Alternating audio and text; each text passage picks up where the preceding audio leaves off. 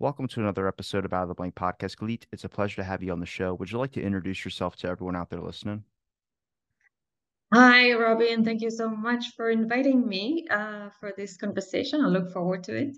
My name is uh, Galit Nimrod. I'm a professor of communication studies and um, associate uh, member of the Inter- Interdisciplinary Center for Aging Research at Ben Gurion University of the Negev in Israel. How'd you get interested in aging research? Hmm, good question. I'm not sure.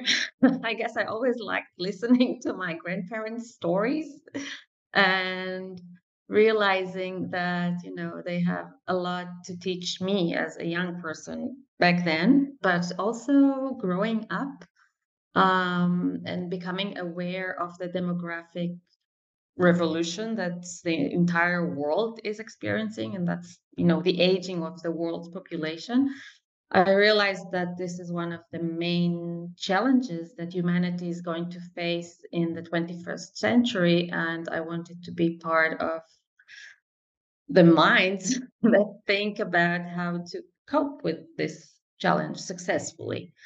So i guess that it was a combination of natural attraction to the topic, but also realizing how important it is. Now, when you look at aging research, are we just talking about like it's a wide scale, like just interactions? I know you focus a little bit on technology, but like, is it about prolonging life as well too? For a very short time, I was interested in Alzheimer's research because I had lost a grandparent to Alzheimer's research, and it's like trying to understand that a little bit more because like I, I mean I don't know because aging is obviously a process we're all going to be going through, but I've also started to be interested in more of the generational gaps between different generations. You know, there's sometimes such a far disconnect, and sometimes you can relate so much. Well, you know, looking at aging research in general, it has so many aspects, but generally it can be divided to um, geriatrics and gerontology. Okay, geriatrics is the part that deals with the mainly with human body and medicine. Whereas gerontology, especially social gerontology, so there's also biological sociology, uh, um, um, gerontology, but the social gerontology is mainly interested in, in how can we make our later years um, meaningful and good and how can we age well? That's the main question that we ask and, and for the past 40 50 years i would say that you know research was divided between what does it mean to age well and how can we age well. And of course as a gerontologist i cannot just you know look at the entire picture. So my focus within the field is on leisure media and technology use and how these aspects of life can contribute to well-being in, in old age. So can you give me a couple of examples? Yeah sure. Um, i mean just thinking about leisure in general. Okay. Um, I could tell you a bunch of old people down here play pickleball. Like that's a big thing. I don't know if you've ever heard of that, but that seems like the not best only leisure that I activity. heard of that. I play pickleball. Is it fun? I've never played before. It's great. It's just fantastic game. so leisure in general, you know, uh, is, is something that well, let's define leisure first. Leisure is first of all uh, um, made of free time. Okay, we're relating to the time that is free of obligations and the time where we can choose whatever we want to do. Leisure is also an activity, the activities that we do in our free time, and usually these activities are associated with enjoyment. It's not something that we have to do; it's something that we choose, freely choose to be involved in, and we aim to enjoy from leisure, from our leisure activities. Now, as we age, and especially after we retire from work and when our kids are older and leave home and so forth, we have more free time. This does not necessarily mean that we have more leisure. Okay, so a huge challenge after retirement is how to take all this time that we have at hand and make it, you know, satisfying, meaningful, healthy. Okay, how can we, you know, promote this time um, to achieve uh, significant goals, both physical, social, spiritual, and so forth. So this is one of the challenges that I was most interested in when I just started my career, and I explored the, the transition to retirement and what kind of changes lead to better well-being uh, after retirement. So this is like one example of the stuff that I did and I still do to some extent. But um, as the years, you know, uh, passed, I became more and more in, interested in technology because uh, the past two decades were, you know, revolutionary in terms of the, the um, both the development of new technologies and their adoption among all ages, but the older cohorts usually were struggling more with uh, such technologies. So I was interested in learning about how they they know about what what and how you know they become aware of these technologies, to what extent they adopt and use them, what constraints successful use, what you know what benefits the use ha- um, can have on their well-being, but also what negative impacts uh, technology can have on older people.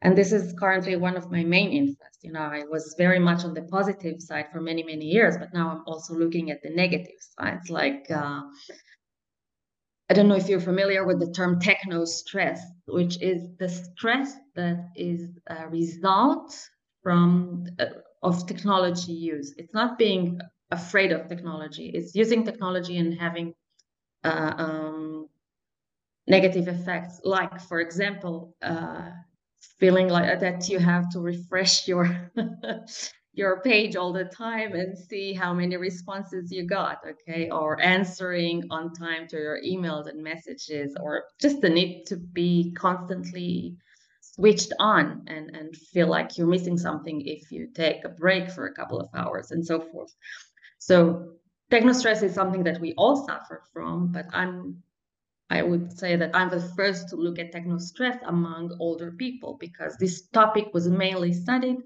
among people who are in the workforce. And only recently we see research that is looking at other um, populations. So this is like just an example of the stuff that I do. Is is this because technology is kind of being forced upon elderly people now? And I'm not saying like you have to do this like but that's how the world is now becoming. Everything is becoming more digital. Like doing your bills is a thousand times easier through the internet than having to mail things in or do it maybe an older style way. I didn't notice until maybe three or four years ago when we really kind of started experiencing a big shift. Like it seemed like I was not using cash anymore. I was using card more. And there was a bunch of stuff that was heading more to the digital stuff, paying car insurance online, all these types of things. Then my grandparents started being like, well, this is easier and now I can get into this. And now that's all they use. And it seems like they were kind of forced into a position to adapt. Because before my grandparents, you would have gave them a cell phone. My grandpa, I think, had a, a, flip phone, and he would never use it. You'd call him all the time, he'd never answer because he just never have it on him. He never cared for it. And then eventually, I started noticing he had it all the time. I'd always see it on him. I was just like, "What's going on?" And then he started talking about, "Yeah, I started to learn it." And you know um, it's not that bad you know i can watch movies i can do all this other type of stuff and you just get into a point where it's like okay so now he has an iphone and now he's able to do apps and now he's able to kill time when he's waiting for my grandma when she's doing errands or something like that so i watched this change happen in a population or at least in a person's experience who i've heard many stories of that seemed like this would never ever be an option or an avenue so I'm I'm curious, is the new research because of the forced adaptation, I would say, of technology, or maybe this the fact that this is like now everything is through this technological device now? Yeah, I mean, it, it, you know, as you just noted, it's hard to live nowadays without having digital skills, you know, and it comes into practice in any any you know topic and any any uh, life sphere I, just last week, I was sitting with my mother in front of the computer trying to fill out forms for the health insurance, you know, in order to get a special medicine, whatever. And we had to down to upload, sorry, so many forms, and it was so complicated. And sometimes it, you know, the system was so unfriendly that I said, if I and I'm like, you know, a, reg- a relatively, you know, digital person. 26, say it, 26. Not exactly, but you know, I, I, thought, how was my mother supposed to know how to do it? You know, it, it's really challenging. She's 80 something. and she's relatively dig- digitally skilled. So we have here a disparity between what society expects older people to be and what older people I wouldn't say can, but want to be, because for many of them, you know, things worked out just fine as they were before.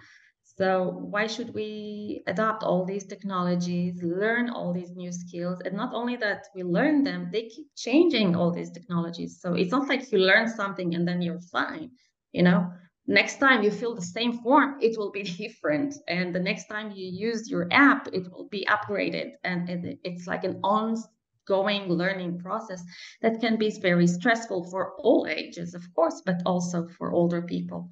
So, you know, there are pros and there are cons to technology, and their pros are many. And just think about, you know, the pandemic period and how people who are digitally skilled were able to function and, you know, doing their shopping online and, and talking to their family and friends through Zoom and so forth. I mean, they relatively did well compared to those who did not have these skills. So it was even, you know, a, means for survival during the pandemic.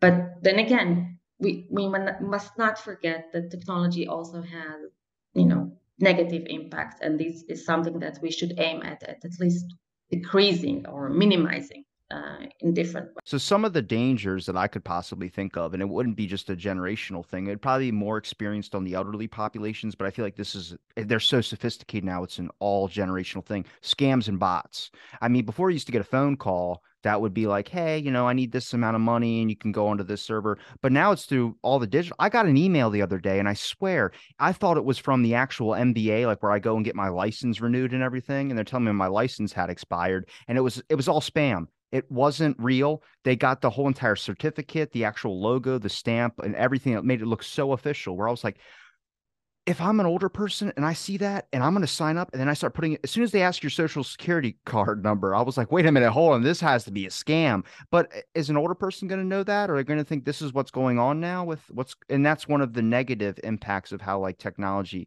is affecting not only just one generation, but all generations. It's true. And uh, this is exactly what I'm talking about the negatives, okay? Because as gerontologists, we keep looking at the positives, and this is something that uh, is threatening older adults, um, especially financial well being. And studies show that they are uh, victims of you know phishing and scams more often than younger people so they are more vulnerable to such scams as you said uh, and so this is another thing that we should be aware of. And as far as I know, especially in the US, the, the awareness is so high that uh, some municipalities, like in New York, uh, started to advertise uh, information specifically to older people how to avoid such scams and how to recognize them. So this is like one of the things that we can do, you know, to decrease this, the threat and and you know minimize the the disadvantages and, and maximize the advantages of technology. Uh, I'm sure there's many negative impacts, but I mean, when it comes to, I guess, the stigma behind talking about negative impacts, I mean, isn't an open field? I've talked to a couple scientists who've researched like communication through technology is good. There's no harm on kids and anything like that but then it's like they won't even talk about the negative side of things where i'm like there's clearly negative side of being exposed to so much information. I'm curious if it's kind of like that with the elderly research like everything's focused on the positives or is it just because the research is now being interested in the elderly populations on things as well too when it comes to technology so everything's going to be all the positives rather than the negatives? I, I, guess it's an evolution, and we see it, uh, you know, in, in studies of all populations. Uh, with children, I think it started with looking at the negatives, and with time, they started to see the positives of you know media use in, in you know in young age.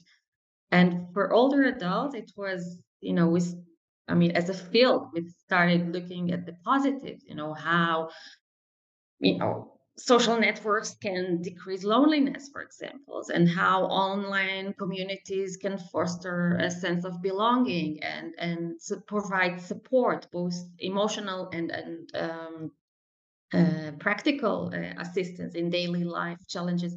So at first we only looked at the positives, and only after a while, when we realized, okay, this is great, and we should, you know, find a way to to increase the digital literacy of older people. Only then we started to realize that are, there are also threats.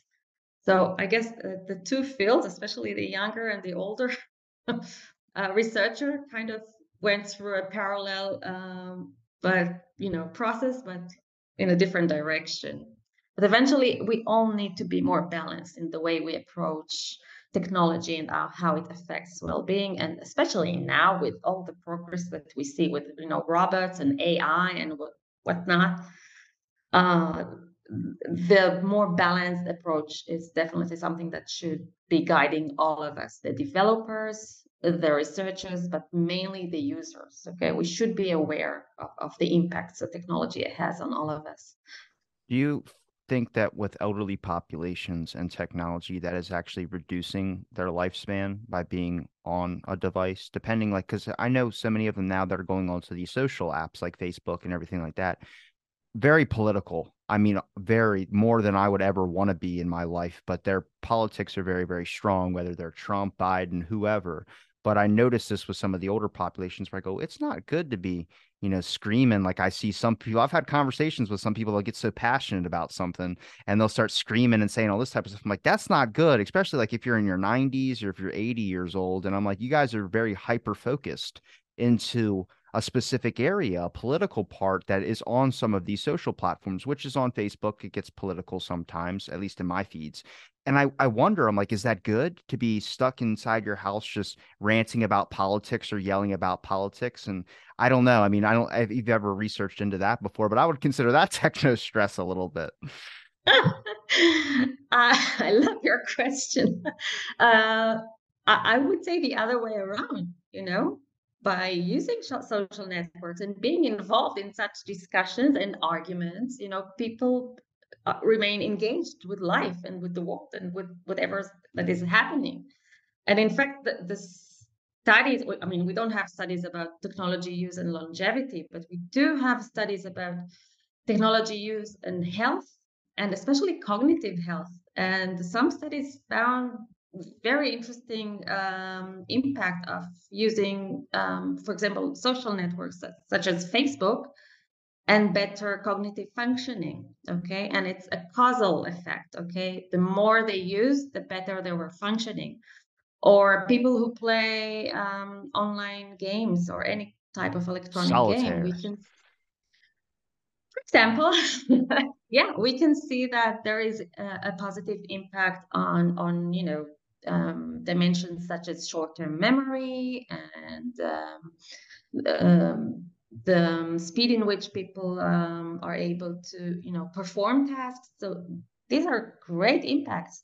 So if anything i would say i mean i would if we are to bet on the impact on longevity i would say that it increases longevity especially because many of the media that we use nowadays are social media okay? And we know for sure for many years of research that being in, con- in in connection with other people having a social circle having friends having people to talk to okay? Whether it's arguing or whatever is something that um, delays uh, death and and that's like something that has been proved already so i, I would say that if anything uh, yeah th- th- there is a, a positive impact on on on longevity. Such as keeping the grandparents in the conversation. A lot of times, if they didn't have a cell phone or anything like that, you had to go all the way to their house. And depending on most kids moved away from home and got farther away from the state they were in. So that means they're a couple hours away from their parents, maybe sometimes across the country from their parents um, or grandparents. So now Facebook keeps them engaged in the conversation. They can like a Facebook photo, they can do something like that. You can message and reach out. I think most of the my communications with my grandparents is now through Facebook Messenger. They have my cell phone, I think, but I think it's just easier for them because they're on it like 24 7. But is it most of the stuff that would be negative compared to elderly people would be stuff like scamming and stuff like that? Or have you been able to find anything else when it comes into just i would have to think that it would just the time a passage of time probably for them like if they get sucked into something because it is addicting and there can be that like i know my grandma used to play the hell out of some casino games on the computer and i'd be like yo you've been doing it since like 4 a.m and now it's like it's afternoon you haven't even made dinner. And i would hate to be like that but my grandma makes the best food but it's the casino games for her that was like you're not paying attention to what's going on around you right now. That's fantastic. Uh yeah i guess that wasting time and, and time in general you know as, as we are all aware that we have limited time on this this planet i think and we want to make the most of it and some older people complain that using technology takes a lot of their time. First because of what you just described there is this tendency to be you know to forget about time and to be so engaged in an activity that you don't feel like the time has passed. And before you know it it's evening and you, you even forgot to eat dinner not not to, to mention to make dinner. But also many times the waste of time is uh, reflected in trying to figure out how things work. How do i upload this file on this whatever? So there are two different types of, of time wasting. However we must remember that technology also saves time okay? If you can renew your driver's license through you know filling a very simple form rather than taking your car driving to the whatever the place where you renew your driving license standing in line and spend half a day in doing this this means that in 10 minutes you saved half a day of, of something that is you know not very exciting and not very beneficial to your well-being. So you know it's a coin with two sides and and sometimes you save time sometimes you waste it. And it it's another it's another skill that we all have to learn how to use technology in a way that is beneficial and efficient you know so do you find some not only older people do you find that some like with older populations that some people are still resistant to the change of technology even though it is advancing to the point where it's like you have to kind of use it in a sense. I mean, at least to a lot of things now are going through that digital world. So I feel like there's some people that are still probably resistant to it because they had never used it in the past. And plus, like I said, or we said, it's very complicated too. It's not an easy process to learn. Yeah, and, and this is why we see what's called the a the gray digital device, you know, a, a divide. Sorry, um, older people, even those who use technology, okay, uh, they usually have very basic skills. Like they know how to write an email, they know how to search for things on Google, but not much more. And the more sophisticated um, uses is something that they have to learn, or otherwise they just don't use it. Or ask for their children and grandchildren to assist them with some tasks and this is, by the way, another negative impact because many times this can cause tensions and conflicts within the family, you know, with children losing patience to their parents, telling them, I already showed you how to do that. Why do you ask me this, me this for the 10th time? So that's another potential negative effect. I never, I, you know, now that you say that, I kind of think back about the number of times I did get a little bit frustrated with like my grandma or grandpa when they were trying to figure something out. And I'd already explained it multiple times. I was like, "Were you just not listening? And it's like, no, I, I start to realize it now just because I've taken a break from it for so long that even sometimes if it's outside of basic email and I'm trying to do it again, I'm like, all right, how does this work again? And it is kind of like a, but it's easier for me to learn the process because I was born with the, well, I, I had the, I was a little bit older than before the internet came out. But there was still like a little bit of like um it's easier for me to learn because of my generation, which makes you think, I mean, my generation when we're in our 60s or 70s, I mean, are we going to be able to function a lot better and learn quicker because of the digital age and everything we've been consumed with already compared to how we can look at this example of older populations learning and their speed of being able to catch up with the times? Yeah, you know, there is uh, this metaphor that is being used often of the digital natives and the digital immigrants. And your generation is the natives. You were born in the land of technology. But for most of us who are 50 plus, we are immigrants to this country. And this means that we have to learn the language.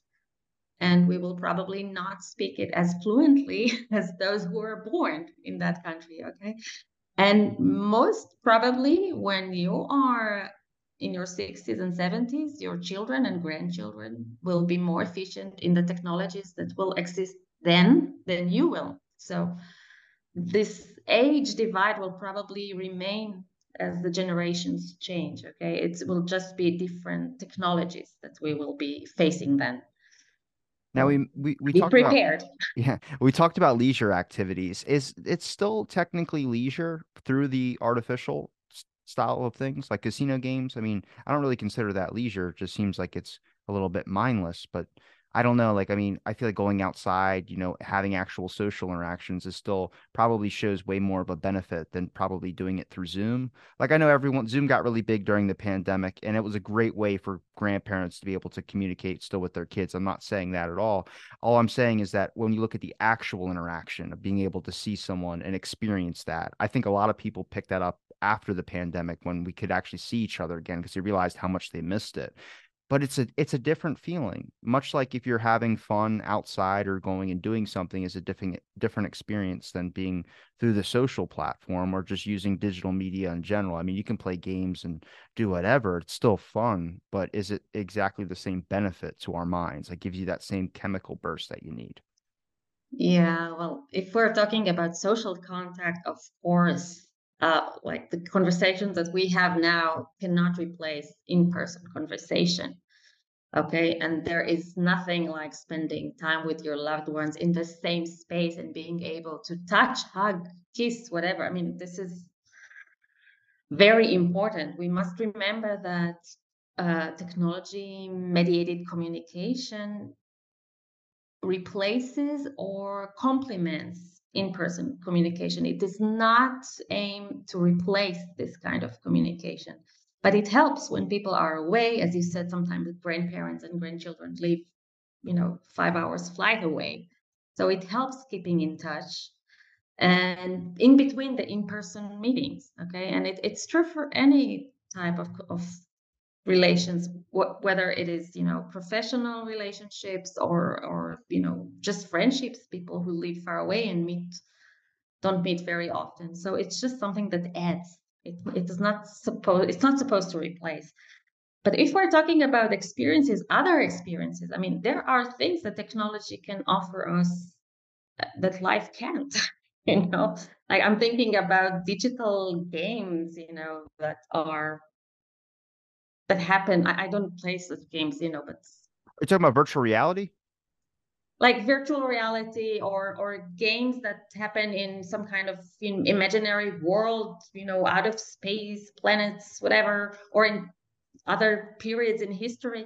I mean, this is kind of of entertainment, okay? That if I compare it to reading a book or watching a film, which are two activities that I like most, okay? I'm thinking it's completely different okay? I can't compare the two experiences and I, and each experience i mean each activity has its own special uh, experience that it provides. So why comparing or choosing if we can enjoy all you know? We can play a game and then go and read a book Do you think that with finding a lot of the negative impacts of technology, that you can be able to understand the, some of the problems of it and then be able to maybe find ways to prevent it, especially in elderly populations?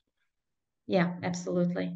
I think that for ev- like think we first have to understand the problem, what causes the problem, and only then we can suggest solutions. For example, the techno stress that I mentioned earlier. Okay, first we must understand what it is now we, that we understand what it is, we can see who's suffering from techno stress. And specifically among older people, I found out that it is the people who don't use technology much, unlike among other uh, younger cohorts, people who are older, people who suffer um, some kind of health issue, okay, people who come from lower socioeconomic status. So it's a more vulnerable uh, audience that suffers technostress. And if we now understand what the reasons are and who's suffering technostress, we can uh, use existing methods of intervention to reduce techno stress among these populations. Okay, so it's it's a process and it works.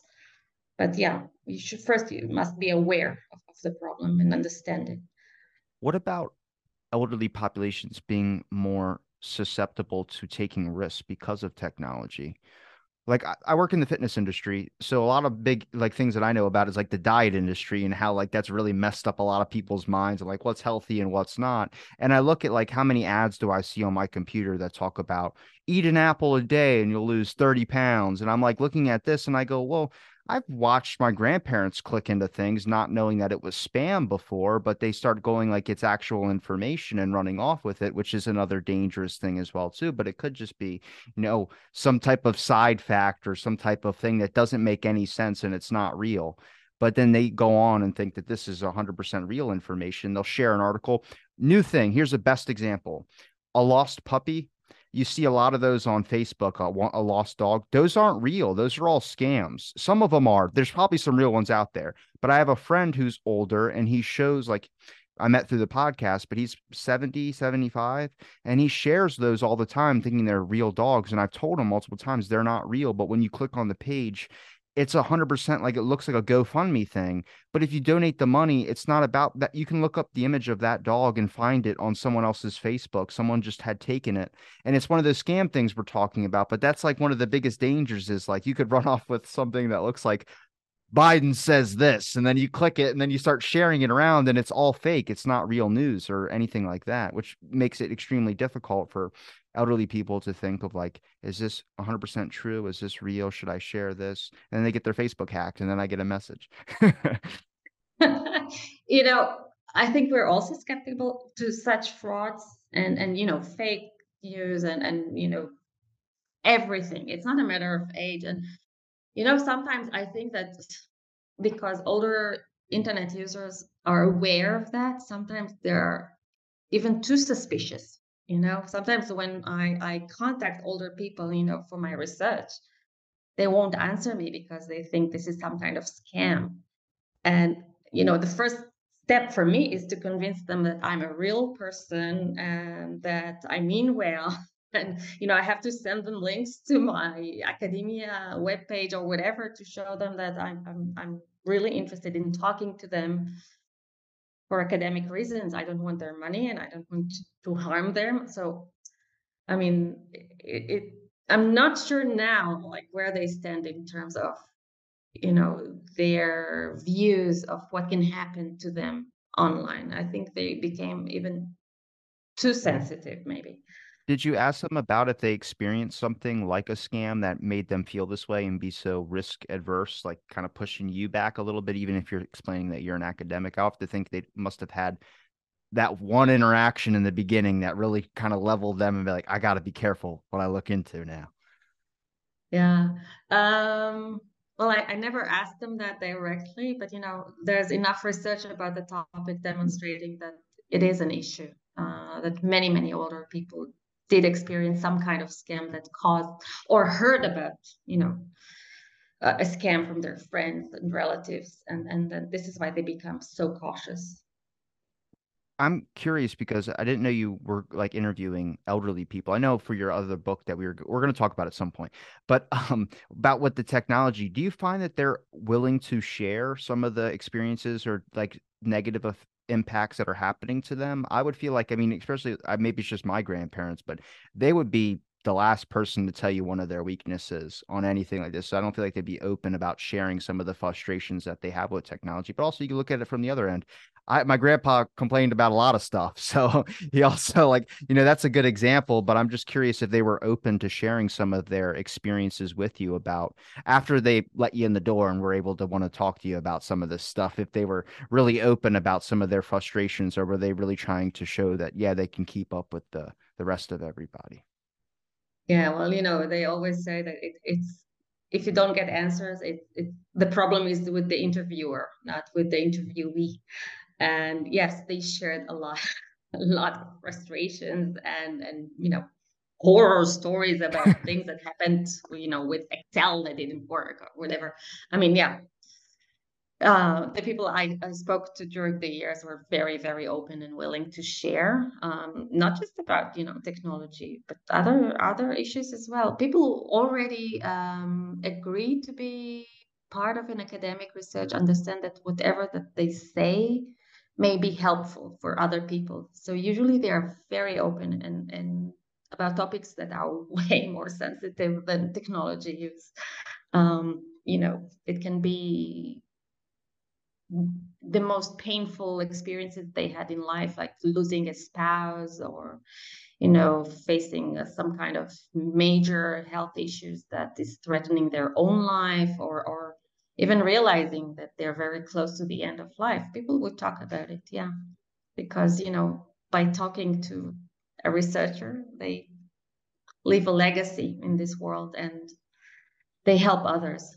So I, I never, never had any issue um, receiving answers to my questions. Is there ever one area that you wanted to explore that you haven't? Mm. That's that's an on the spot question. I'm sorry. Yes, I have. Well, I have to think about it. I'll get back, I'll get back to you about it. Usually, if I'm interested in something, I just go there and study it. You know, whether it's uh, it's just you know if i'm interested in something i'll i just i get I it i mean that's that's how i am too i just it's it's interesting because you don't know what you're going to end up coming across like something that could seem like it would just be very easy and simple straightforward and it's necessarily not it could have a really complex um, thing that could be very very interesting as well too i mean like i said i've never even thought about in- looking at internet with older populations before. I mean, I, I, guess I don't really have a focus on the elderly as much. Maybe my generation, or just because I'm young or something like that. But it led me to want to know more about your research because you wrote a book about um, where you interviewed people from the '60s, at least the hippie culture back then, which is an interest of mine. But I mean, I think we talked about this off air, but they seemed like the ones that would be taking the most risks. I mean, there's always this kind of like, oh, you do stupid things when you're young mentality. And then when you get older, you kind of regret some of the stuff you did when you're young. Uh, I, I want to talk to you about your book that you wrote, but when it comes to some of the people that you interviewed, I mean, how'd you even think about interviewing people from the 60s? I'm so jealous that you did that. I wish I had the opportunity to. yeah. I think this was one of the most exciting experiences I had as a researcher. And as I, I told you earlier, when I come up with a question, I just go ahead and, and you know, explore um, the answers. And the story is, uh, well, it started about 10 years ago when I was in, in Amsterdam with my family, sitting in a cafe, you know, just, you know, having coffee and you know doing the people watching that you do in cafes in Europe. And I was looking at the people, you know, going from one side to the other along the canal, and then I saw this older couple that were very beautiful with long white hair and they were both wearing tie-dye and they had beads and wearing sandals and they just walked and talked to each other and only after they passed us i was like thinking, whoa, they were hippies. And they were the real hippies, you know, not the younger hippies, the hipsters that we have now. These were the original hippies that remained hippies. And and just like you, I thought that the hippies were there in the 60s, early 70s, and then they grew up, became part of the mainstream, and you know, kind of re- treated their old wild days as part of their youth that is no longer there. And when I realized that some hippies remained hippies, I was very, very curious to learn about their aging experience. How do you age as a hippie, especially because being a hippie back in the 60s meant being young. You know, the hippies used to say never trust anyone over 30 so how can you be over 60 or over 70 and still consider yourself a hippie and eat and live the hippie lifestyle? So this was a question that was, you know, uh, the I mean, I was I was overwhelmed with questions, like you know, many many questions about older hippies, but I couldn't find anything written about aging hippies, only about the counterculture back in the 60s. And so one day, a colleague told me about uh, a community of hippies that still exists in Tennessee.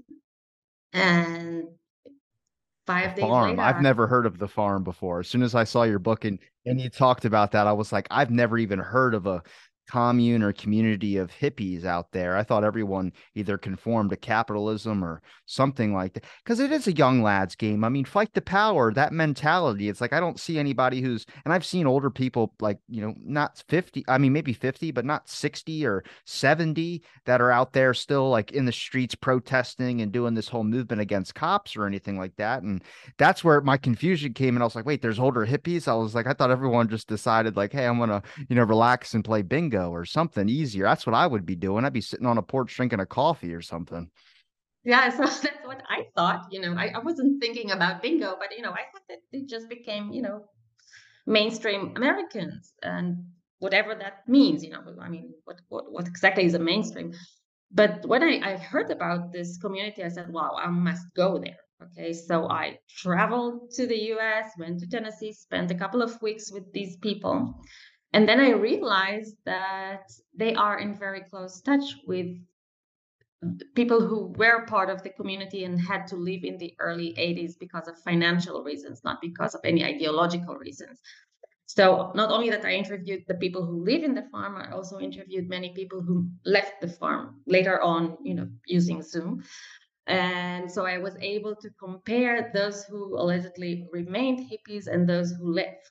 And actually, one of the conclusions that I had um, in my in my study was that, I mean, you can take the hippie out of the commune, but a hippie will always remain a hippie because it's a matter of ideology, and the ideology stays even if you cut your hair short and start wearing suits. You still believe in in love and peace and nonviolence and being kind to each other and being open to experiences and questioning authority and you know love uh, uh, um, sex drugs and rock and roll and all that stuff. I mean it's still there and most of the time big time and it doesn't matter where you live and what exactly it is that you do for a living. So the outcome of my research was this book that you mentioned that i'll just uh, show it to our it's a beautiful cover. over there Thank you. so this is the book. Uh, it's called The Aging of Aquarius. Isn't it a great title. Um, it's my husband idea, and uh, it is. It was published by Cambridge University Press, um, and it describes my findings about aging hippies uh, based on this very particular case of, of the farm in Tennessee. I, I would and ask, its diaspora. I would ask you what the best interview experience that you heard from one of the hippies, but I, am I'm, I'm curious if you came across any of them that really didn't like the certain community aspect that came with like I feel like to be a hippie you don't have to just dress in the clothes like even if you cut your hair and do all that if you still live by the philosophy of nonviolence and things of that sort kind of I wouldn't say being a pacifist but still you can take drugs on the side if you want, but I also know hippies that never took drugs before, never really went with the whole LSD movement, which I don't think I think that gets synonymized with the hippie movement is like, oh yeah, LSD and all this type of stuff, but that's necessarily not true. I mean, you don't have to have a flower in your hair to be a hippie. I, I can't agree more. You know, and and actually one of the chapters in the book uh, discusses um, the meaning of being a hippie. Okay, and and I I asked these people, you know, uh, many of them talked about being hippie in the past, and some of them mentioned, you know, by just by passing, uh, well, you know, us hippies kind of related to themselves as hippies, but many of them didn't even acknowledge being a hippie at the present. So I asked them, you know, do you still consider yourself a hippie? And many of them said, well, you know, if you ask it this way, yeah, I guess I am, but it's not the first thing I would say about myself. You know? And then I asked them, so how can you be a hippie and old? Okay. And and this is where the identity work that they do was revealed. Okay, because it's very interesting to see how they perceive what being a hippie means. And just you know I'm, I'm summarizing a lot of information into a very short description but being a hippie has several layers okay? There's the external layer of the look you know the clothes and the hair and you know everything should be very natural and all that no jewelries no makeup no nothing. Then comes the more internal layer of the behavior that can or cannot include you know using um, they call it dope okay? Uh, anything that can change your um, awareness. Um, music you know being maybe more liberal about certain issues in life fighting for justice and i mean the behavioral part. And then there is the very internal layer or, or yeah of, of of essence and that's the hippie ideology okay so sometimes as you grow older but not necessarily as you grow older i mean you don't adopt the look or you adopt some of you know elements of the behavior and you don't adopt others. But as long as the essence is there you can consider yourself a hippie. And because love doesn't age you can be old Uh, and a hippie because eventually the essence of being a hippie is believing in love. And so I can tell about myself, you know, as you said, only after writing this book, I, I could say about myself that I'm a hippie, even though I don't use any drugs. Okay. Not because I'm against it, I'm just afraid of it. I'm with you on that. Some of them are dangerous.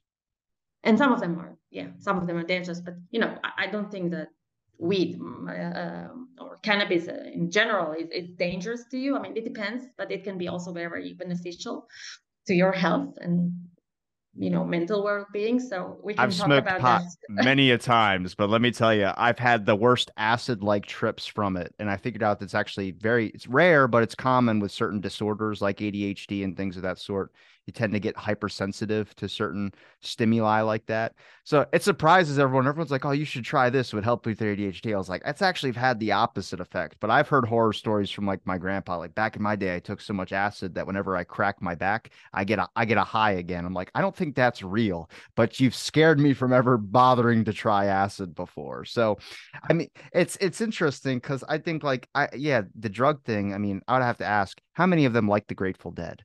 I gotta know. That seems like a very thing that's synonymized with um, just the hippie movement in general. Yeah, music is very central to to you know to the hippie movement, and this is actually one of the things that did not change a bit with time. You know, they are still all of them, all the people I spoke to, and even just being in the community, I, I realized how central music is to their life. I mean, you know, in every gathering, and um, you know special events or, or friday potlucks or whatever it's always about singing listening to music. They have many many bands that perform in special events and so forth. Or even if you just walk into someone's house usually there is music in the background and many times you can hear grateful dead but many of them are also open to other types and newer uh, music genres. So but uh, yeah music is very central. Many of them listen to music, and quite a few of them play um, some instruments, sing, and all that. So, did you find amongst any of the ones that you talked to that any of them had any regrets? Um, maybe not exactly about the whole hippie movement, but maybe having a more balanced perspective that tends to come with age. Um, talking with a few people about the counterculture movement, an interesting perspective was was from someone who wrote for the Chicago Seed that I had talked to, and he had mentioned that like now that I look back in hindsight, a lot of the things, yeah, we might have done some outrageous stuff. And now with hindsight, I kind of look back, like I think there was faults on both sides from the government side and also from the the counterculture side, which is like, yeah, you you don't hear a lot about that. I mean, I know it in hindsight. Like I'm not gonna go try and like uh, stand in front of a cop car or do anything like that because that's like asking to get hit. But also the people that did it were seen as courageous too. So I'm just curious if you came across anyone that had those kind of either balanced perspective or more of a regret on certain things, maybe that went for the hippie movement or it went against the hippie movement. Uh, it's it's really it's a great question, and I think that um, generally I encountered two types of regrets. One regret that was pretty common was um, feeling sorry about the worry that they caused to their parents. Ooh. because the parents were not able to understand what the children were going through. And, you know, just think about the parents were you know it's uh, the previous generation for them the right course for a person is you know go to college get married get a good mm. job do all the things that you're supposed to do. And for them to see their children dropping from school or not even attending any school uh, living in communes around um, the US, and there were many, many thousands of communes, okay, and and wearing those strange clothes and and using drugs, you know, it was so worrying for the parents. So talking to some of the people that are now, you know, in their 70s, they were and their parents are long gone, they just felt very, very sorry for causing all this um, anxiety to their parents. Some of them even told me that before their parents died, or even much earlier, you know, they had a conversation with them and they apologized and they said, you know, it was a generation, it was a movement, we were carried with it, but we did not bother to explain ourselves to you too much. So that was one regret that was common. Another like regret has to do with the specific community that I studied, the, the farm, because unlike most hippies, the farm was very conservative regarding sex. And free love was not part of its um, philosophy. So people were not supposed to have sex with one another unless they were willing to commit to each other and, and become a family. So the outcome of that was um, many marriages that were premature and of people that did not fit each other. You know, there was some attraction and they decided to get married and it was too soon and then the wrong decision. Eventually, the number of people who divorced uh, was very, very high. And, and families were, you know, formed and then they were broken and formed again. And then sometimes I even had people who were divorced three or four times. And for the children, it was a disaster. And so this is another regret that, um, um, you know, some people expressed, not all, of course, but some people. Uh, also, some of the children had resentment, you know, to the lifestyle that the, their parents had. And there is actually a film uh, about this particular commune uh, called American Commune, um, that was made by someone who was a daughter of you know a couple that didn't fit and then divorced. And and the whole film is about the misery of the next generation. Yet i must say here that uh, most of the next generation the children and the grandchildren i spoke to were very very proud of their parents and grandparents and were fairly mostly um, proud of them for forming such an ideal community that lasts to this day and even thrives.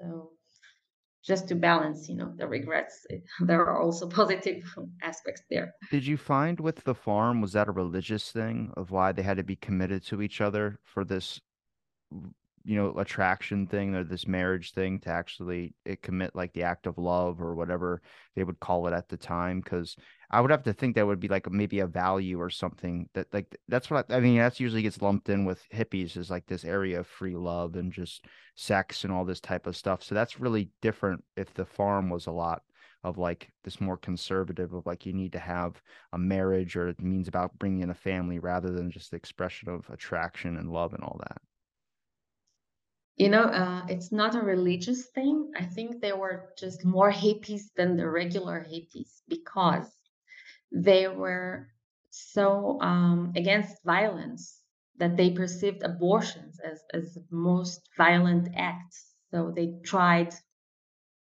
to avoid abortions. So, so that was the main reason for not having free sex. And although, you know, it was the time of the um, when pills that prevent pregnancies what already existed then they were similar to most hippies but even more than other hippies they were all into nature and the natural.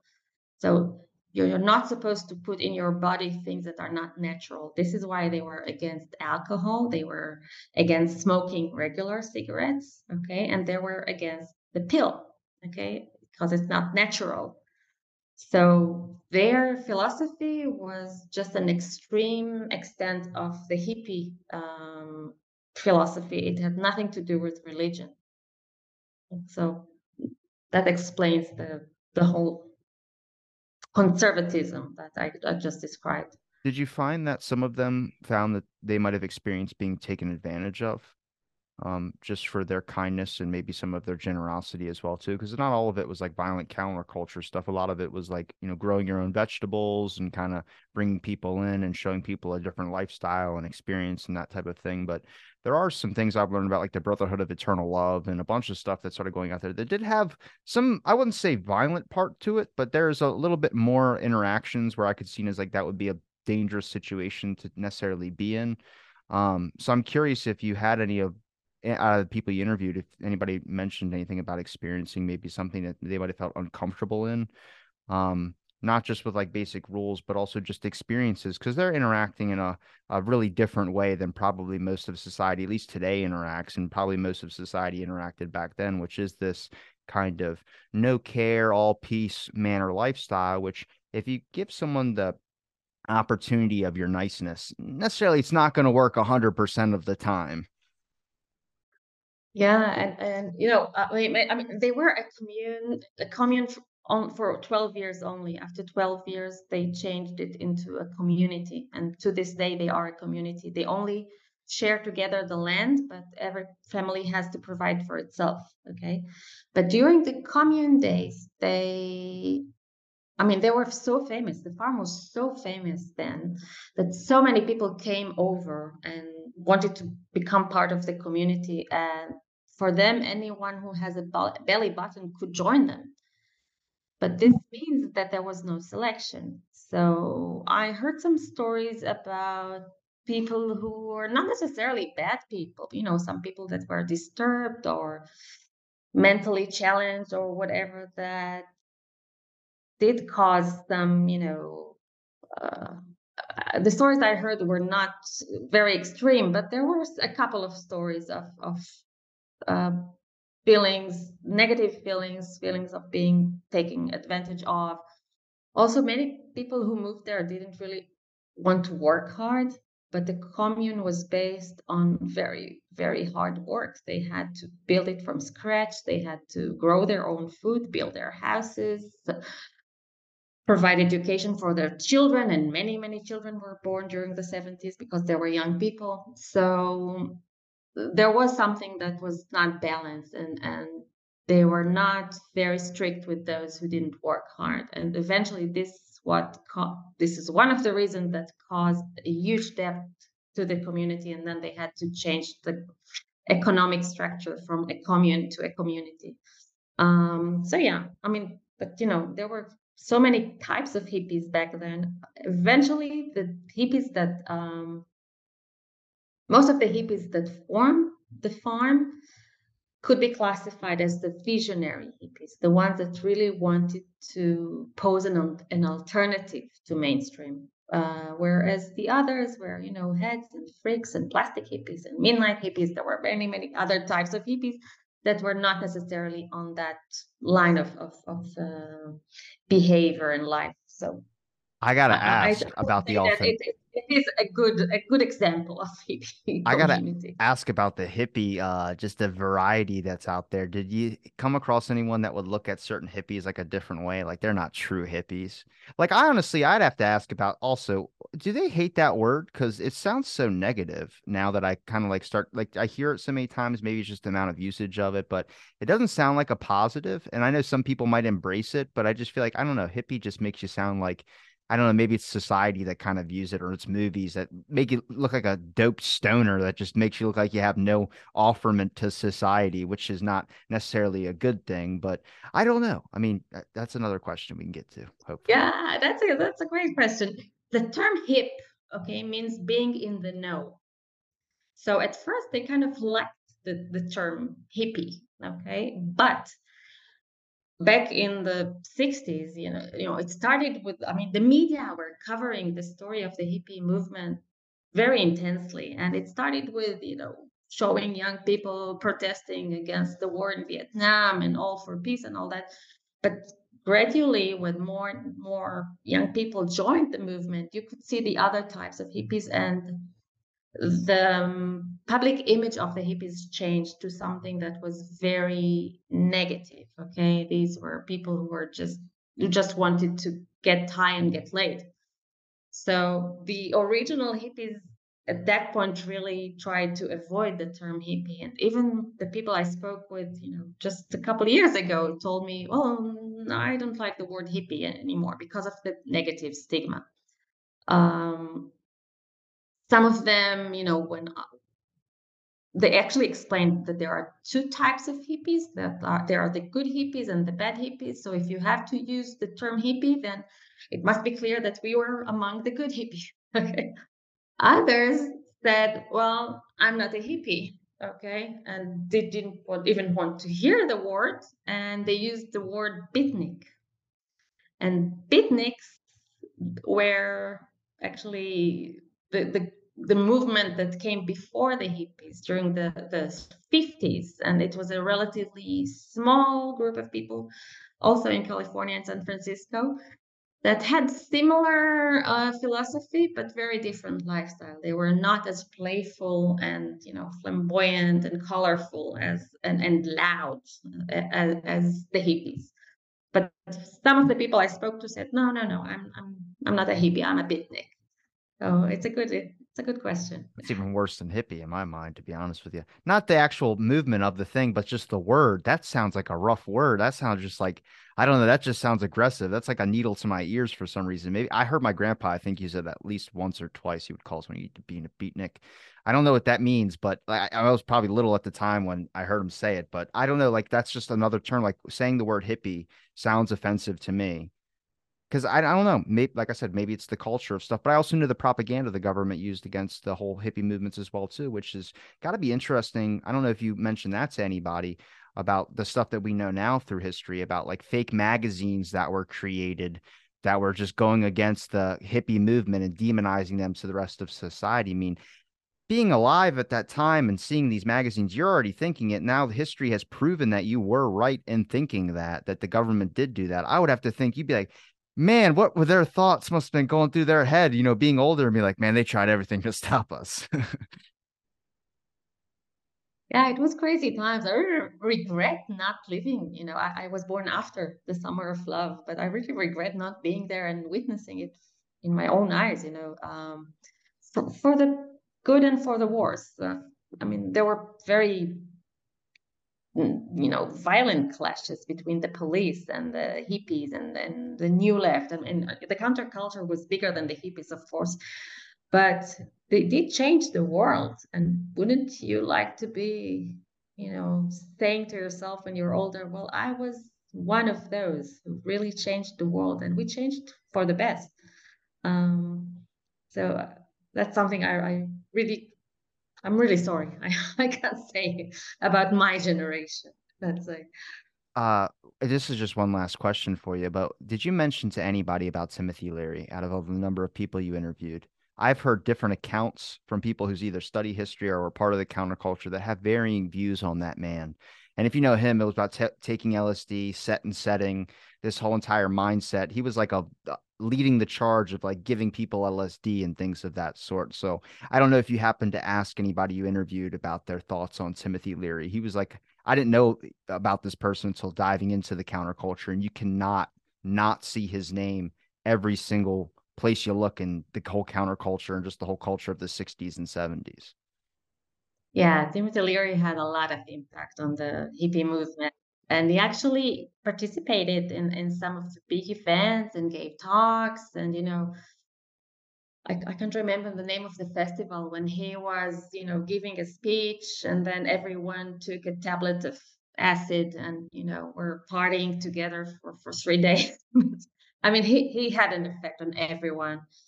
And among the people I spoke to, I mean, it was like kind of where we started. You know, uh, they they did start with LSD, all of them, and and the community itself started with a group of people coming together and discussing their experiences with LSD and what can be, you know, learned from these experiences because they had similar experiences. But then it kind of grew and became more than a study group of, of you know, LSD experiences. Uh, when they moved to the farm, they dropped LSD for natural drugs. Okay, only natural things could go in their body. So it could be either cannabis or um, mushrooms. mushrooms you know? okay. Yes.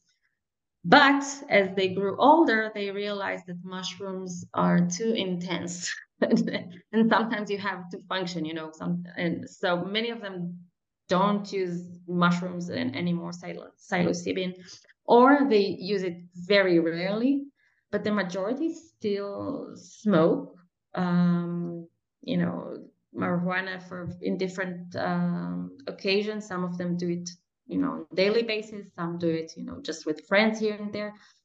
But what's interesting about them is that they moved from the original perception of dope as something that is spiritual, that expands your awareness, to something that is more social and mainly has health benefits okay? And all of them can quote so many studies about the health benefits of using cannabis. Can, you know it can be to your memory and it can be to your heart and skin and, and whatnot. So they mm-hmm. moved away from timothy leary i think i mean they don't mention him anymore nowadays but they the culture of using dope is still there and it's still part of their daily life that's one impact I can really think about that has that I'm kind of grateful for because I'm not anti pharma. I'm not anti pharmaceutical drugs at all. But I also like that there's options out there if someone wants to take a necessary vitamin or mineral or something like that. Someone learns from a herb or something like that that this might help. I like I said, I don't, I haven't come across a lot of studies that really support it, but you can probably find anything to fit, you know, whatever you want to look up and whatever you want to support. But it's just interesting to me to see the culture of that. I have a couple friends that have their hair all in dreads. They're older, like in their 40s, 50s, and um, so like they're like my friend's parents' age, and they just they love the whole burning incense, which I hate, but I like the lifestyle and that there's options out there to really explore, you know, taking a supplement or try this. This will help with your back or this will help with your headaches. And like, I'm glad that there's this culture out there that if someone wants to look up something, they can find an internet database where you can look at supplements and look at other derivatives than just taking a pharmaceutical drug. And like I said, I'm not against pharma, but I just like that there's that option out there. And I don't think we would really have that if there wasn't a whole hippie movement that kind of started looking into alternative forms of things. We would have went in just the direction of only pharmaceutical drugs, but I don't know. Yeah, and it's true for so many things. It's true, true for our nutrition. Look at how many people nowadays, you know, eat healthy and organic food. Um, I mean, being close to nature, exercising, being physically active. I mean, it's it all came from the hippie movement. I mean, they did change the world big time, and we should all be aware of that. Well, look, I appreciate the time you gave me to talk on my show um, about a variety of things. I know I, I kind of just told you it was conversation, but I really did enjoy this very much. Um, and thank you so much for the work that you do as well too. But is there a place where people can find your book and any other links you'd like to promote? I'll make sure to link like your academia stuff, um, all the profiles and all the research stuff you've done in this description of this video as well too. Thank you so much. Uh, yeah, and the book is available on Amazon and Cambridge University Press. And its name again is The Aging of Aquarius, the hippies of the 60s in their 60s and beyond. Well, thank you so much for listening to this episode of Out of the Blank podcast and stay tuned for our next episode.